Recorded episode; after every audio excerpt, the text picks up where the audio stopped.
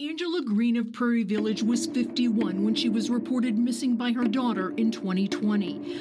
Green was 51 years old in June of 2019 when she was last seen near her home at Tomahawk and Reeds in Prairie Village. I've been here over 20 years and I've never seen a case like this. Green is considered missing and endangered. The last person that's seen Angela Green, we would love to talk to that person. What about the husband? Are you looking for any information on Jeff Green as well? This is not a cold case. It was uh, six, seven months before police were finally notified that she had gone missing. No, it's not a cold case for us.